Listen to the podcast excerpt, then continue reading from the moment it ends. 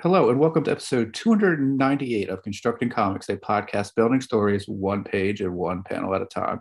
In this episode, we have an interview with Jeff Zanlotti, comics creator and the creator of Accidental Renegades, now on Kickstarter. Jeff, thanks so much for, for joining us. Let's do as we normally do when we start off an interview. We, we ask for two things. We ask for a quick bio about yourself and an elevator pitch for the book.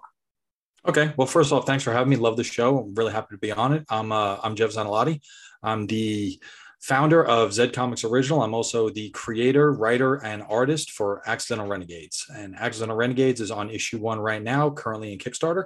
It's a 36 page manga inspired comic about bumbling superpowered mercenaries who unintentionally ignite a global revolution and it kind of poses the question to the reader is how do you stay out of the public eye when you become the most notorious people on the planet kind of flip some of these superhero tropes on on its side i think it'd be an enjoyable read for anyone who likes irreverent comics with a lot of action and some humor as well very cool well let's do let's do one thing before we go more into this book let's uh let's maybe talk about your your origin with with comic books have you sure. been a uh, a reader from you know early childhood? Um, did you get away from it, come back? What, what's what's the story? The answer is actually yes to all those. Um, I, have been a, a, comic book reader for most of my most of my childhood. Um, I can vividly remember being a young kid. I, I, you know probably in the in the late '80s, uh, being homesick, and, and my father coming home from work and bringing home some comic books that he picked up from a newsstand back when you could buy comic books at newsstands. And I remember reading them and, and kind of instantly being hooked by the meld of, of visuals and writing, you know, coming together in a way that I had never seen it before. So that really kind of lit a fire into me that this was something I enjoyed. And I collected comics for most of my childhood. Um, grew up, uh, got a job, kind of drifted away from it a little bit, didn't pick up a pencil, didn't pick up a pen, didn't really do anything comics related for a little while, and then kind of came back to it. And as I came back to it with a lot of catching up to do, started collecting again, uh, got into a little bit of, of manga, a little bit of, of more eclectic type series and artists. And probably in about uh, 2020, when the pandemic came, decided I wanted to create my own comic book. Put my head down, got it done, was able to get a book uh, limited exclusive uh, one shot into Free Comic Book Day 2021, about five local stores here near where I live. So was able to take something that started as just an interest, uh, turn into a hobby, and, and kind of became a passion. Very cool. And so, was the? Uh, can you tell us a little bit about the the free comic book uh, day story? Yeah, it was a, a, a, one shot called The Troublemakers, and it essentially was an idea that it was a internship for aspiring supervillains. So you often see the stories about you know the schools for heroes, the training plans for for heroes, but this was essentially a world that had a lot of problems and a group of people who wanted to fight back against the system in order to fix it. That seems to be something thematic in a lot of my work. Is that the people who are in charge and have power really have a responsibility to use that for the right reasons. And this was a group of people who were training to learn how to fix the system basically from within and by force to some degree if necessary. So, like a lot of other internships, they had some professional villains that were in charge. They would each go through a certain arc where they would work with a you know a thief and they'd work with a you know someone who did mind control they work with a mad scientist all of the the supervillain tropes and each arc was kind of designed to have them work with one of them uh, but I kind of shelved that idea for now uh, because I felt it was a little bit derivative of, of, some of the things that were coming out uh, recently, and I didn't want it to seem like I was copying off things like My Hero, um, you know, The Boys, things like that, where like you know the anti-heroes were kind of taking down the heroes. I didn't mm-hmm. want it to look like that. I also didn't want it to look like a lot of the school-related stuff that's coming out right now. So I kind of put that on the shelf and picked up Accidental Renegades, which is something that had been gestating for a very long time. Nice. And just to talk about that free comic book day store, story. Um, you said you got that in about five shops. Is that correct? Yeah, and and what that really did was that that taught me. Uh, it really kind of hammered home the importance of keeping a schedule and staying on a schedule. And and one thing as I worked through my first crowdfunder com- or crowdfunding campaign compared to the free comic book day is you have a lot of latitude on a crowdfunding campaign. You can set your own deadlines and you can kind of put your own your goals in there. But with the free comic book day event, I had to get the book complete to the printer, back from the printer, and delivered in stores by Free Comic Book Day. And it didn't matter how great the book was. If it showed up a day later, it wasn't going to get there. So it mm-hmm. really kind of hammered home the importance of being able to stay on schedule and keep a schedule. And once I was able to do that, I felt a tremendous amount of confidence because not only did I put out a book that was well received and, and, and pretty solid, it had, you know, some areas that could be improved, but a pretty solid book that was put out on schedule and got out into, you know, networked in five comic book shops, got them out, and get to see my book on shelves on Free Comic Book Day was a pretty big rush. Cool. And did you like stay in one of the shops on, on Free Comic Book Day? You know, I didn't, and I, I didn't. That just that day, just by the way luck works out, happened to be the day of my daughter's sweet sixteen. So I uh, I basically in the morning ran around, delivered the books, then got home for the party. Um, and actually, one of the comic shops uh, offered, you know, well, hey, if you want to sit here and you know hang out and sign all day, that'd be great, and it would have been an amazing opportunity. But you know, I had to take care of my daughter first, and, yeah, and that yeah. that that's more that's more important in the big picture. So, and I don't think she would have let me forget it if I if I if I didn't. So, yeah, I didn't get a chance to really get the full flavor, but at least I did get to go around and see it, and that's not nothing. Yeah, and uh, was that the the first um, sort of published thing or the first completed thing you had? Yes, yeah, I've you know I'm one of those guys that has you know portfolios and folders full of half finished ideas. Um, I made the transition from traditional art to digital art during the pandemic in 2020. And that has been extremely useful for my workflow um, because it allows me to take a little bit more chances. If you make a mistake digitally, it's very easy to just erase it and keep going. On paper, it becomes a, a bit of a problem if you keep trying out ideas and they don't work. Eventually, you start to mess up the paper and the quality is not very good. But being able to work digitally gives me a lot of freedom to take chances. And a lot of that those chances, I think, are coming through in the energy of the work that was missing from a lot of what I was doing on paper traditionally. And also being able to work more quickly traditionally or uh, digitally versus traditionally is a godsend, especially if you're like me and you're doing everything yourself. Yeah. Yeah. And to, to finish that book and, and, and to have it on Free Comic Book Day had to be really cool because, you know, a lot of times if you go up to a creator and you're like, hey, do you have any advice for me on on how to make a comic. Like basically, a lot of times you'll hear it's like, "Hey, make a comic. That's the best way to to do it because you you know that that first time you do it, you learn everything and, and you get it done and you know what to do." Has there been any things? And you mentioned that there was you know some things that you did and you saw that there was there was room for improvement. Was there anything you learned on that on that first uh, that first go through for the free comic book day? Yeah, there was a few things. Um, how to you know interact with with printing companies was something i learned. Um, i think i kind of went in just figuring oh well they they'll have all the answers and i'll just give them the file and they'll know what to do. And they did mm-hmm. come back with a couple of questions re- regards to things like formatting and and you know the scale of the pictures that i didn't necessarily understand from a technical perspective. So i learned that and that's been pretty important. Also working digitally for the first time it's kind of like getting a sports car, but you're a new driver. Like the car can do a ton of great things, but you can't get it to do that just yet that's kind of how I was with the first book because I have Clip Studio Paint and it's got thousands of amazing features that can make your work really shine and can really work to make your strengths even stronger. But I didn't necessarily know how to take advantage of all those with the first book. I'm learning more every day and I'm tremendously further along now than I was then. But that's something else I look at. And then the other thing that no one really, I think, explains, and it's something that I would advise any artist to keep track of is make sure you understand the scale of what it's going to look like on the printed page, not necessarily on the page you're working on.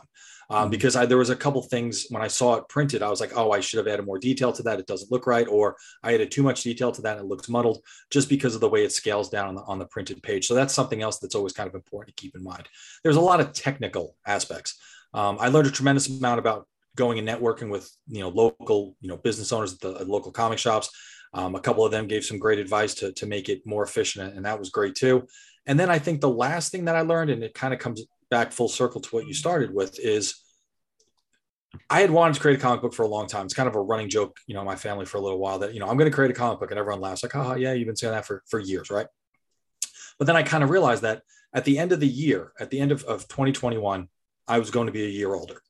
I was either going to be a year older having created a comic book or I was going to be a year older having put it off for another year. And that was kind of my inspiration to say that there's never going to be a perfect time to start. You're always not going to be ready. There's always going to be something in the way. There's always going to be something you need to work on. And that's true for me as I think as much as anybody. But just saying, you know, regardless of how this looks, it's going to get done and I'm going to do it to the best of my ability and we're going to go from there. I think is really the first step. And and for a lot of people, myself included, the hardest step is to just start.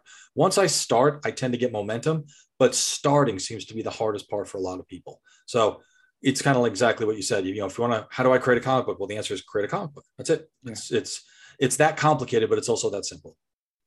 Yeah, you said a couple of things that are really interesting there, um, and a common thing that I've found, and I've experienced this as well, is that that that printing part of the uh, the the comic always seems to trip that that first time creator um, up. It's like you know you're you're almost in the home stretch. You're you're turning the files in, and they're like, hey, you know this file doesn't really work and stuff like that. And I'm lucky enough that like I have a, a creative partner that I'm just like, I don't know what they're talking about, and they're like, don't worry, I, I got this under control. Yeah. Um, but yeah, it's, it's it's amazing how many people that first time you're you're so close to having it done. You you you you send the files in, and then there's a little bit of tweaking you have to do, or you you know you have to go into their specifications and and change it around. So that so that's pretty amazing. Yeah, and um, what what got me in particular were the double page spreads. So okay. the double page spreads in the file were counted as a page. So you know it wasn't counted as say nine and ten; it was counted as page nine and then it went to page like i think page 10 would have been page 11 and so on and so forth so when they were trying to f- put the book together those double page spreads were coming up shrunk down on a page. Oh. and there was a lot of like they were unsure on how to make it fit.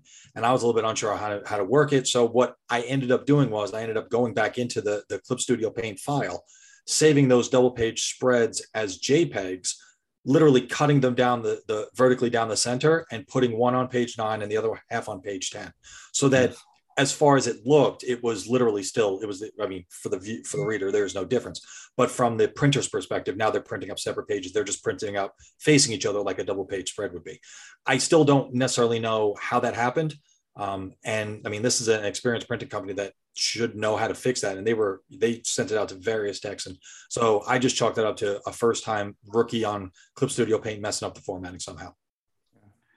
Yeah. And I think one thing that, um, you know, we find as, as indie creators is, you know, you might test out a couple of printers. Uh, but if you find one that's very communicative and will like help you, um, or at least send you some information back is, is very helpful because you know i'm not going to name any names here but i've i've sent stuff off and they're like hey your files are wrong fix them or you know i've actually been lucky enough for with some printing companies they're like hey this is off. Do you want us to to fix this for you? Like if you find somebody like that that's that's that's pretty valuable. Yeah yeah. And this company was was good. I mean they were they were definitely quick on the turnaround as well. Um, but a lot of it was I didn't know how to explain the problem. They didn't know how to explain the problem. So the two of us were both kind of in the dark trying to figure out how to fix this issue. Yeah, and there's also there's that moment when that that box shows up at, at your doorstep, and uh, you know you you get the you get the X-Acto knife out and you cut it open, and you're like, all right, it's it's it's do or die time. I'm, I'm gonna I'm gonna look at this. Did, did, everything turn out right? Like, and there's like there's like excitement and dread at the, right, the same right, time, yeah. right? Yeah. I know that I know that feeling too well. Yes. Yeah. Awesome. So you, you had this experience with uh, you know making a comic and getting it ready for for free comic book day. Is this the first time you've gone to uh, crowdfunding? Uh, yes, this current book is the first crowdfunding campaign. When I did the one for free comic book day, that was something I'd saved up some money and I had basically you know self published it. And really, more than anything, it was to to kind of get you know myself out there get people kind of interested in what I was doing. And I guess also it was kind of the challenge of to see if I could do it.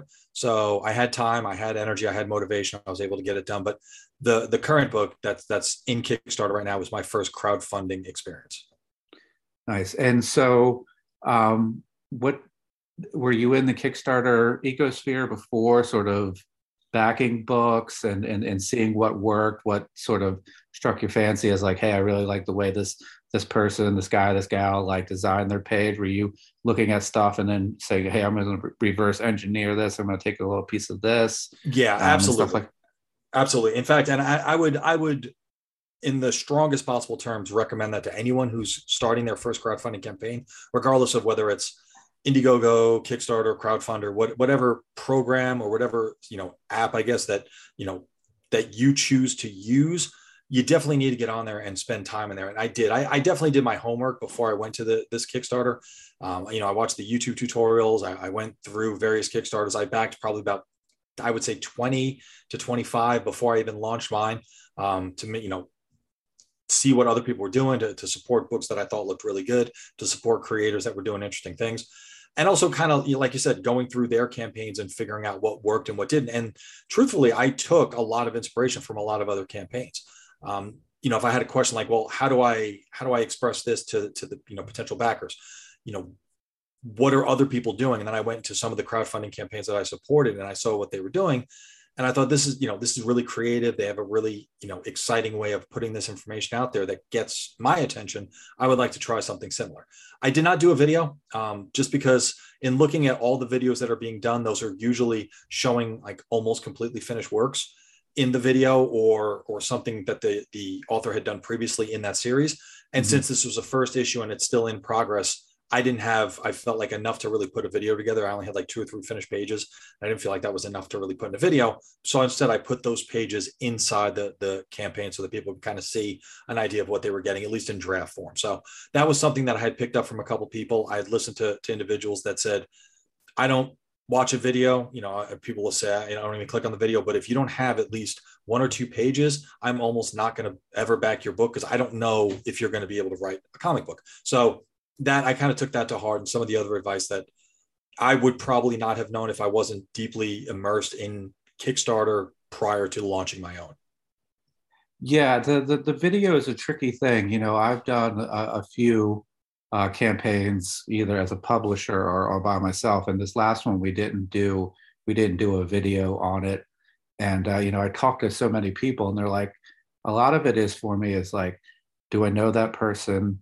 Like, do I like that person? Do I trust that person? Like that that video, while it's nice, is not going to be the the the you know one of the really deciding factors on if, right. if I back it. It's the it's the preview pages. It's you know knowing that person you know seeing that person's hard work is like really what's what's valuable to me when when i'm looking at their at their page right right and i i've seen you know some really creative videos that were i mean I mean, it's just great. Like, there's no other way to put it. They're just great videos. But I don't know if that necessarily translates to a great comic book. And and mm-hmm. I don't know that the video necessarily tells you that. If the video, I like the videos that show me, you know, what the pages look like, what some of the characters look like. Maybe you give me a little bit of you know, information about the world that I would be entering into. Like that's useful.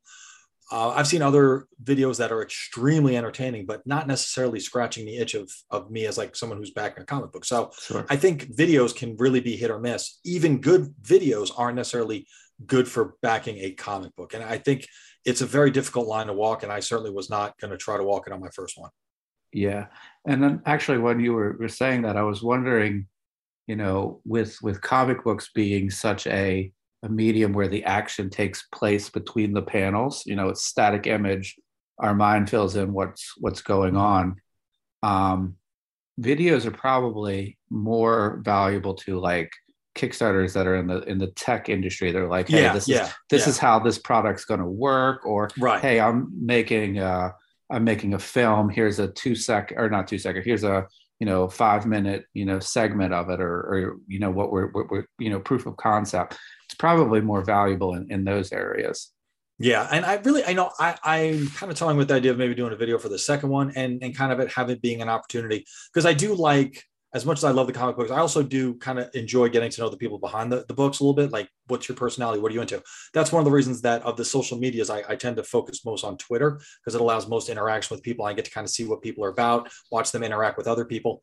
Um, a couple of the videos that I've seen that I enjoy were, were literally creators talking to the camera, to, you know, to the to the backers, showing them the stuff, explaining their process, explaining you know what you get for your money and also kind of putting a human face on it. Those are interesting.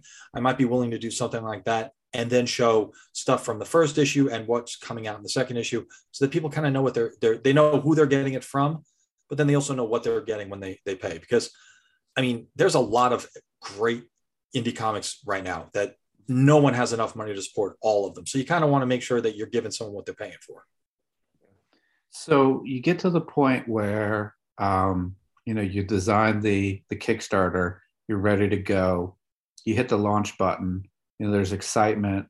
Um, you know i checked in on your kickstarter a few days ago. I think um, uh, do you can you tell us where you are as far as like days and, and status yes right now it's a 161% funded um, 74 backers with about 21 days left and and one thing a lesson learned that i did on this very first kickstarter is i made it too long the next one's going to be a little bit shorter because I have 21 days left, and and I've really kind of elongated that that mid campaign lull because my campaign is so long. Mm-hmm. It's funded, but it does it does mean that I probably have to pay pay attention to it longer than I should have, just because I didn't know what I didn't know, and I wanted to give myself plenty of time to learn it. So the campaign is is doing very well. It just it's got a, time wise, it has more to go. Yeah, yeah. I um I I know what you're saying. I had a Kickstarter um, probably close to two years ago, and I was very concerned about the funding goal.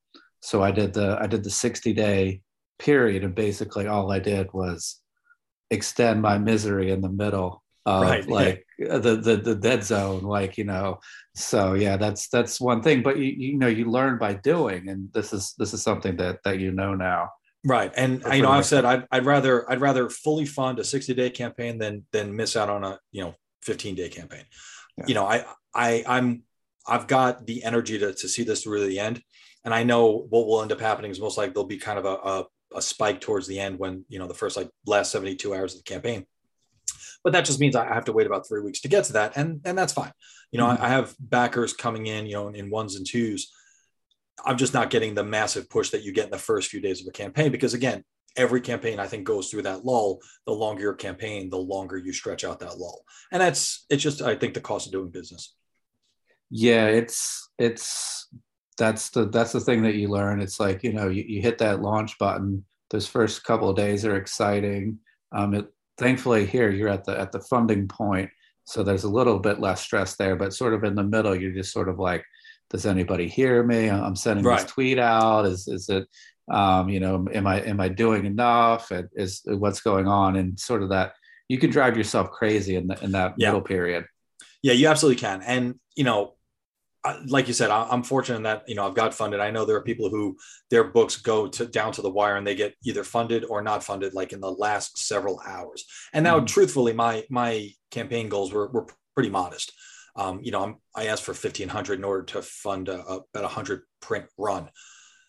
That's not that hard to to get to in you know 60 days. These individuals that are like you know 21 day campaign for $10,000 are taking it down to the wire. That's a, that's the type of stress that you know I don't want to have to deal with but I also am not looking to feel those goals at least you know with the first book. Yeah. And with you being sort of a, a one person shop is that a way for you to keep your your production cost um, maybe at the at the lower end? You know somebody like myself who mainly operates as as as a writer if i'm going to go to kickstarter you know i'm going to have to um, pay at least one to two possibly three individuals on a creative team. Is is that something that that's helping you here? Yeah i think so. I mean i think the the being a one person show definitely allows the the funding goals to be a little bit more um i guess not minimal but but respectable Mm-hmm. At the same time, though, you know, I also want to use this as a way to get as many books out there as I can. So I planned it on, a, on a, about a hundred book print run. I figured that was a, a, safe planning number. Even if I don't have a hundred backers, that gives me books that I can table with at cons and I can, you know, get out, you know, into the local area and kind of get those out there as well. I actually, what I learned from my Kickstarter was I had a, a specific tier where the individual could get themselves or their logo put into the book the way the first issue works, it's got a lot of crowd scenes, a, a lot of you know cityscapes and things like that, where you can put a lot of people in. And that was the most expensive tier. And I figured I would get a few people for that tier. That tier alone ended up almost funding the entire book. It was like basically, I think 1300 out of $1,500 was, was that tier. And it was great, except that it turned out to be a problem where now I was afraid it was going to start to take away from the integrity of the story if I spent so much time fitting other people into the book instead of the actual characters who should be in the book. So um, I, I kind of joked around. I was like, you know, this is supposed to be a book set in kind of an alien world, and it's going to be a, a, a lot of you know middle-aged white people in this book, and that's not going to work out for the story. So I eventually just put a cap on it and ended on July 31st. And I even had people come back and like, oh, that that tier's not available anymore. Like I really wanted to do it, and it was a good problem to have. And I, I you know can't stress that enough. It was definitely a good problem to have but I think I was taken by surprise by how much that was popular, and that really pumped up the funding numbers very, very early on, and put me in a good position to not only get this funded, but also to to get, you know, the money to put, be able to, to table at conventions and get books out into into you know, like I said, the audiences outside of your normal crowdfunding lanes. So let's talk a little bit about your your creative process. One thing I'm interested about is is whenever I have somebody on who handles the the, the writing and the art, um, you could go about it one of two ways. You know, sort of at that writing phase, you could be very detailed and get everything out, or you could be very sparse and, and figure it out. You know, you know, thumbnailing, sketching, and, and stuff like that. What's what's your process there? I'm probably more of the the the you know sparse way, at least the you know in, in the beginning. What I essentially do is um, kind of start by figuring out how many pages the book is going to be, and they typically my my books run like between 34 to 36 pages. Um, figure out what length what the length of the book is going to be approximately and then on each page i'll put down the major plot points for that page i won't really get too much into details just you know on this page um, you know um, a car explodes and our heroes um, you know, get flung across into, you know, the window of a store, right? Like that's that's what's going to happen on that page. And then the next page goes and the next page goes. And so that I, I hit all the major story beats before I get to the end. That also allows me to make sure that I put the the page turns, you know, with the most um, you know, cliffhangery moments are on the page turns and that the splash pages fit where they're supposed to fit and, and those sorts of things. So that's really kind of a, a macro big picture I may put one or two notes in there if there's something that comes up as I'm going and I don't want to forget, but I really don't get into any dialogue, any panels, anything like that. Just what's going to happen on this page. Then when I'm done with that, I can kind of go through and refine it if I think something needs to be moved or if I want to do a cut scene or something like that, I have the flexibility to do that fairly early on. That's just all done on a laptop. That's not really anything physical yet. Then I'll start to figure out what visually would look good, how the panels should work, um, start working dialogue, start working the major story beats in more detail there. And that's something that's almost kind of like a, a loop is I will routine, routinely come back to that and refine it. Even, you know, right now today, I, you know, I was working on a panel and I was like, you know what, I think this panel might actually work better if I split into two panels and it kept the, the flow of the story, but worked better visually. So I'm still able to do that because all of the heavy lifting has been done already. So that is kind of how I work, but I also have the luxury of being able to do everything in shorthand and be very improvisational as I go through it because it's just me. You know, I don't have to worry about getting something to a collaborator a certain amount of time. Like, you know, you have to get stuff to your your artists. I don't have that. I don't necessarily have that that restraint. I can literally be like, you know what, I'll figure out I'll figure out that conversation when I get to it. I've got time to, to work up to it. And then as I'm working, I'm probably gestating on it and figuring out by the time I get to that page exactly how I want to work. So that's a luxury that I'm able to have. Um, but then again, I also don't have a collaborator. So I have to be very careful that I don't get tone deaf to some of the things that I'm doing because I don't have anyone to bounce that off of necessarily. And so do you do your do you do your own lettering? I do, yeah. And and lettering is something that you know, I definitely have an appreciation for for the very unappreciated artists that letterers are. Um, on Troublemakers, I felt like I felt like I did a pretty solid job, but, but definitely room for improvement.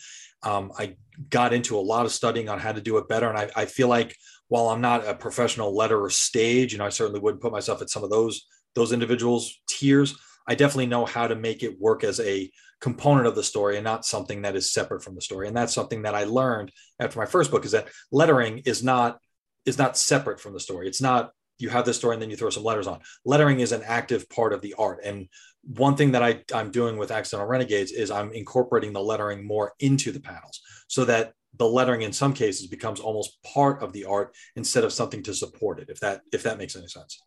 Yeah. And I guess one of the things is, you know, um, as an artist that I've come to appreciate is that if, you know if you have a sequence where let's just say two individuals are walking down a hallway and they're having a discussion, you sort of have to give them that that negative space above their mm-hmm. head to to fill in the balloons so like you have nobody to complain to if if the if the artist didn't you know give you enough room for the dialogue to fit in right, right? and that's that's one of the godsends of digital art is if i have that situation i can i can adjust or nudge the picture just a little bit to give myself a little bit more room but but one thing i did learn is you know fairly early on i think even before i did my first comic book is is you know everyone i've seen is drummed in you know leave room for the balloons leave room for the balloons so i'll actually in my thumbnails put the balloons in the art so that I know, you know, okay, I need to, I can't put that here, I can't put that here because that's where the balloons are going to go. So I will often have balloons and, and working digitally allows me to kind of color code them so I can put the balloons based on who's saying it and kind of make sure that it flows. Because that's another thing, kind of like you mentioned, is two people are talking. Not only do you need to leave room for the balloons, but the balloons need to be in an order that the reader knows who's saying what. So, mm-hmm. You know, putting them on the page digitally and you know in colored balloons, just drawn right, you know, on a layer, allows me to make sure that okay, that is either not going to fit or it's not going to make sense. Or if I try to have this character say that much, it's going to cover up the art. So I can kind of work around that a little bit just based on, on again, the planning stages of it. And I can always come back to it again, because I'm doing it by myself. Do you ever have days where say maybe the, the line art just isn't working for you? So you're like, Hey, I'm going to go back and, and color some pages here. And like, it's sort of a different creative skill and that yeah, allows and, and, you to sort of keep moving. Absolutely, and it's actually funny you say that because I have a couple pages, a couple panels right now that aren't haven't been really um, haven't been really been colored, or I you know I, I work largely in black and white, so I haven't been screen toned or anything like that. And I come back to that later because screen tones and and really more than color, but but adding screen tones, while it does require a certain um, creative aspect of it, you know, you definitely need to use right brain a lot when you're using screen tones. It can be more of like a therapeutic you know, put that there, see how it looks. Okay, good. Put that there, see how it looks. Okay, good. It, it kind of can be a little bit more of a almost put your brain in autopilot type thing. And I definitely will leave that in many cases for later. And, and something else I found is if I do it all kind of later on, I'm a lot better at keeping things consistent throughout the book. So, you know, I know what types of shades, what types of screen tones, um, what type of pixelations I'm using for each character. So I don't have to worry about messing it up throughout the book because I'm kind of going through the characters all at the same time. And it, it helps, at least for me, to keep things on track. Nice.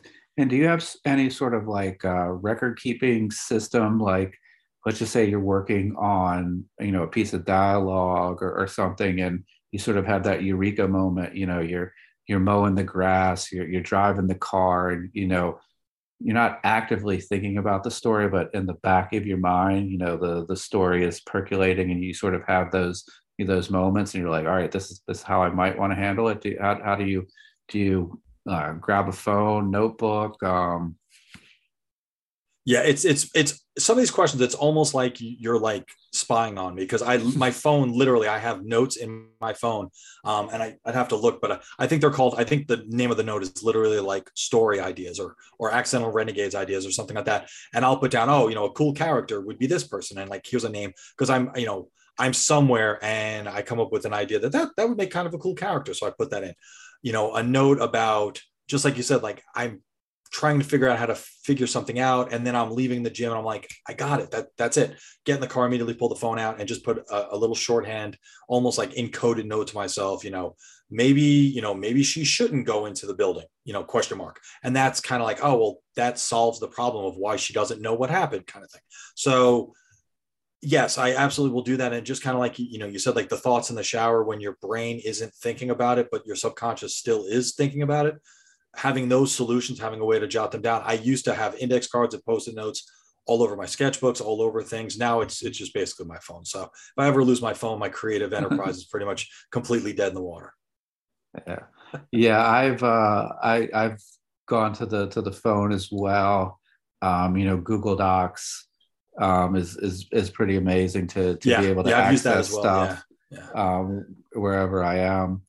Um, one question I have for you: um, Do you have anybody read through um, like the lettered script when you're done um, to to check it? Because I know for myself, a lot of times, if I live with a story in my head so much, I know what the characters should be saying but I might not actually have have written that in in in text. Do you do you have somebody go through and be like, "Hey Jeff, that, that that's not clear right here," um, and and just have a set of eyes of somebody who hasn't sort of lived with the story in their head so much because you know again we know what the story is we know what we want those characters to, to be doing or, or saying and you know that might be what's still in our head but that's not actually what's represented on the page? Yeah, I, I definitely do. Um, you know, I've got a, couple family members that I, I kind of trust. Um, I work in education, so I'll, I'll, sometimes bounce you know some some scripts or, or some dialogue off of some of the other teachers to kind of get their feel for it especially ones who work in like you know the english department where they're they're used to seeing different types of prose written in many different types of ways.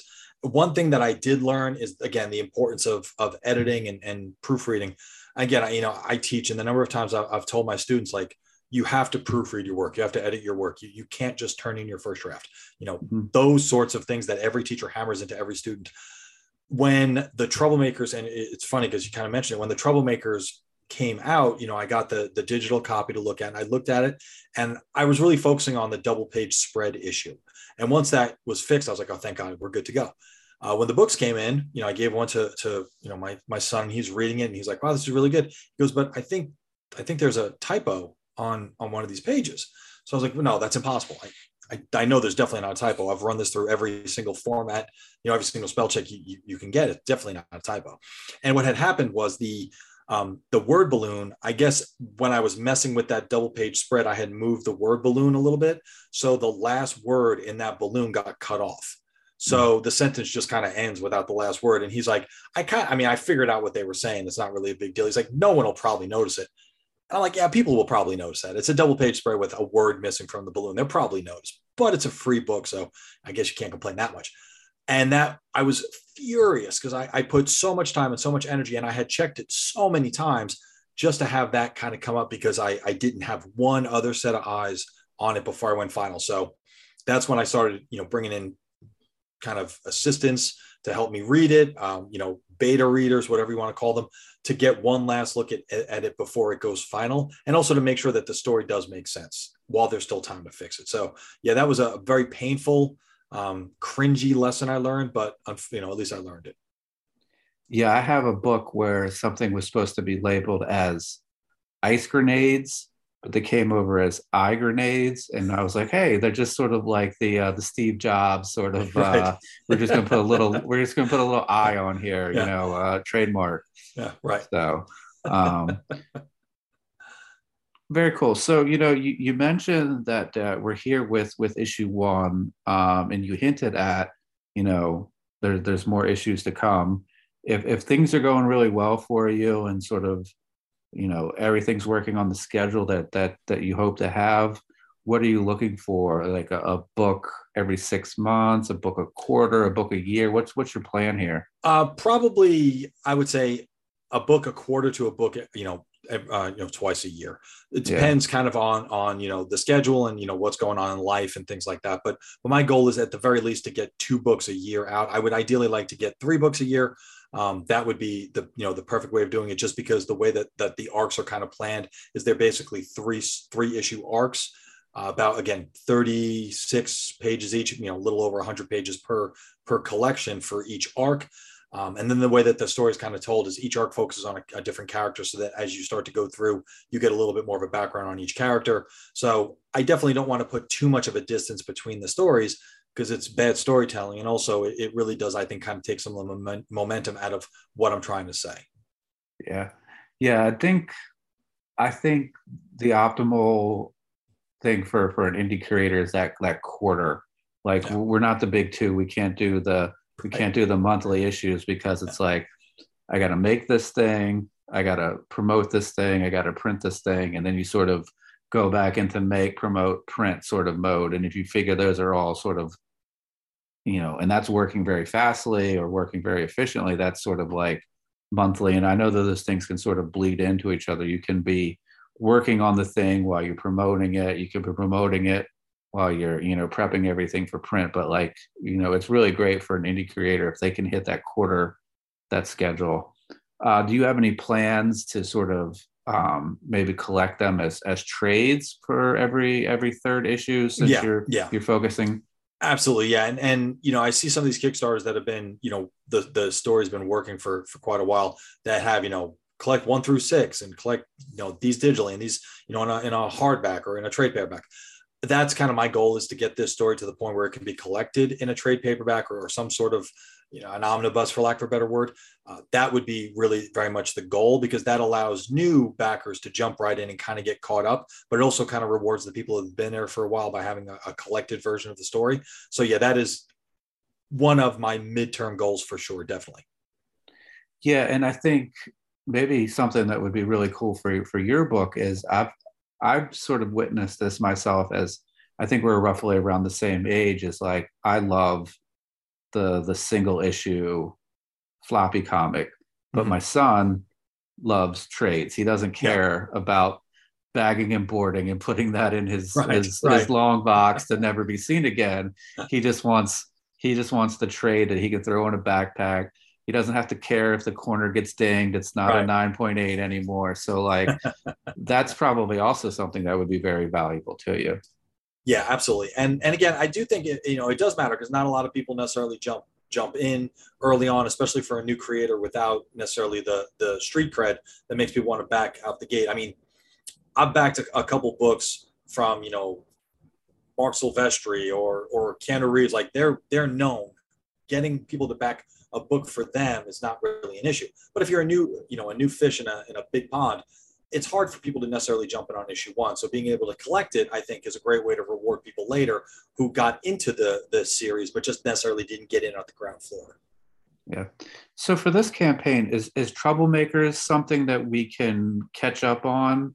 I mean, I know that you know we went to five shops for, for free comic book days, or like a digital catch up, a physical catch up for for the for the troublemakers?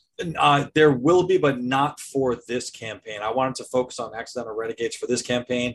I've talked to a couple people about getting uh, um, troublemakers back into print and either offer them as part of the next campaign or you know sell them through the website or something like that. So there will be an opportunity to get troublemakers, but for accidental renegades, I wanted to really keep the focus on that story for this campaign. Very cool. Well, Jeff, this has been a lot of fun. Um, the book sounds really cool. You know, the talking to you about the creative process, sort of all the hurdles that uh, you know we as indie creators, you know, bump up against and, and stuff like that. It's been a lot of fun.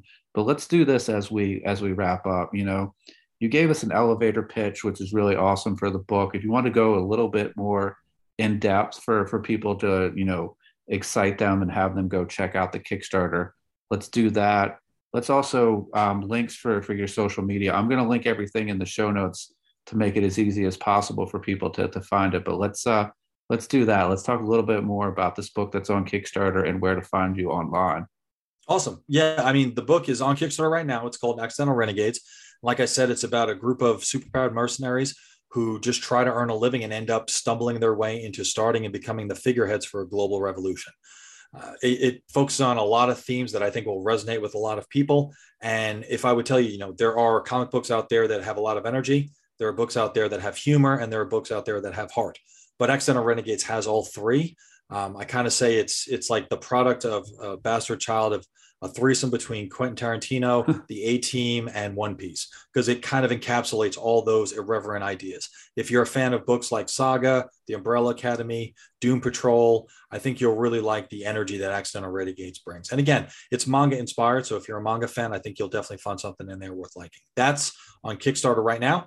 Um, you've got time, but I would say, you know, to all your listeners, don't wait definitely get in there and back it now. Once we hit, we're at 74 backers now. Once we hit 75, all the backers are going to get access to a exclusive Spotify playlist of songs that were either inspired by or used during the creation of Accidental Renegades. So it's a kind of an eclectic mix of everything from Long Island hardcore to, you know, 1960s jazz. So a little bit of, of everything for everyone, kind of like the book. You can find that again on Kickstarters under Accidental Renegades. Uh, you can find me. Easiest way to remember is just Zed Comics Original.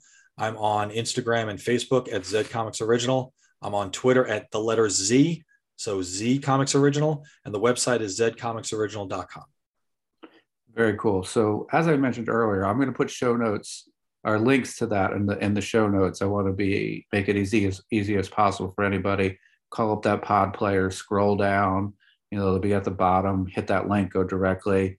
You know, most importantly, go to the Kickstarter and then check out the other stuff so you can stay up to date on on future issues that are coming out. But Jeff, it's been a, a lot of fun um, talking to you. Um, let's pencil in that we can talk again. You know, issue two, sort of catch up. Uh, state of yeah. all things uh, accidental renegades. It, it would be uh, fun to to find out. You know what you've learned, how you've you know progressed as an artist creator over time. So let's uh, let's pencil that in, and um, it's it's been a lot of fun. So Um, again, links for everything in the show notes. Uh, if you could give us a rating and review on the podcasting service you use, we really, we really appreciate it. If you want to follow the podcast, we're on social media. Twitter is at ConstructCompod. Instagram is Constructing Comics Pod, and Facebook is Constructing Comics. Just thanks again to everybody for listening. Please be safe, be nice to each other, and go out there and make some comics. Thank you.